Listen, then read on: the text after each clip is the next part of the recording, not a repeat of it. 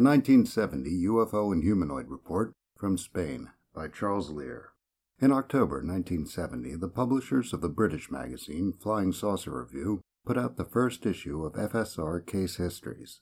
Editor Charles Bowen explains at the beginning of that issue that readers had suggested that FSR should be a monthly journal. According to Bowen, the FSR staff worked in their spare time to put out the magazine, and while putting it out monthly wasn't possible, it was possible to put out a supplemental journal in between the main issues. Other reasons Bowen gives for putting out a supplement are to provide space for cases that might otherwise go unrecorded, to translate stories from foreign journals, to encourage readers to become part time investigators, and to have a vehicle to carry important reinvestigations of old cases.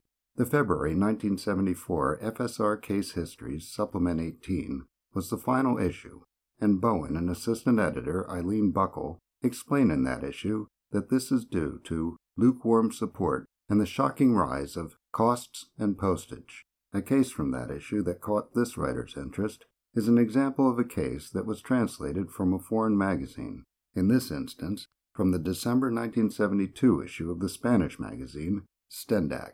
The article, translated by Gordon Creighton, Alfalfa Crop Report from a Small Planet, was written by J. Macias and Angel Barrigon, based on an investigation by Enrique Bueno, Santiago Mella, and J. Macias of Charles Fort Group, Valladolid.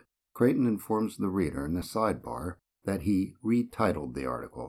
The article begins with a description of what the primary witness claimed to have seen on the night of October 16, 1970. She is identified as C.R., a 22 year old domestic employee in the farmhouse of Senor Don Luis de Diego at Puerto de Herrera in the province of Valladolid, and the description is in her own words.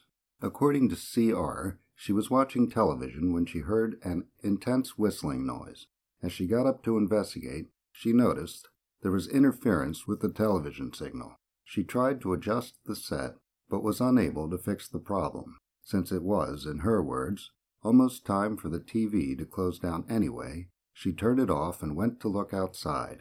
On the entrance road, she saw a weird thing with lights on it. She said there was a man near it looking at the field of alfalfa. Scared, she went back inside. After a while, she heard the whistling again. She said she looked out a window and saw that it had disappeared. According to the writers, after she told her story without interruption, they put questions to her to get more details. The next two pages consist mostly of the transcript of the questions and answers. When asked about the object, she described it as being about four meters wide and two and a half meters tall with about 60 centimeters being taken up by the feet and the rest by the frame and cupola. She drew the craft for them, and they described it as ellipsoid shaped, standing on supports, and surmounted by a hemispherical cupola. She described the object as silvery and the cupola as, like crystal, almost transparent. The witness said there was a slowly revolving bluish white light on top of the cupola. According to her, it would turn, stop, then turn again and when it slowed down, the light would fade, but it never went out. The witness was asked if there were lights on the body of the object, and she said there were lights of various colors lined up in a row around it. She remembered seeing purple, white, and yellowish lights.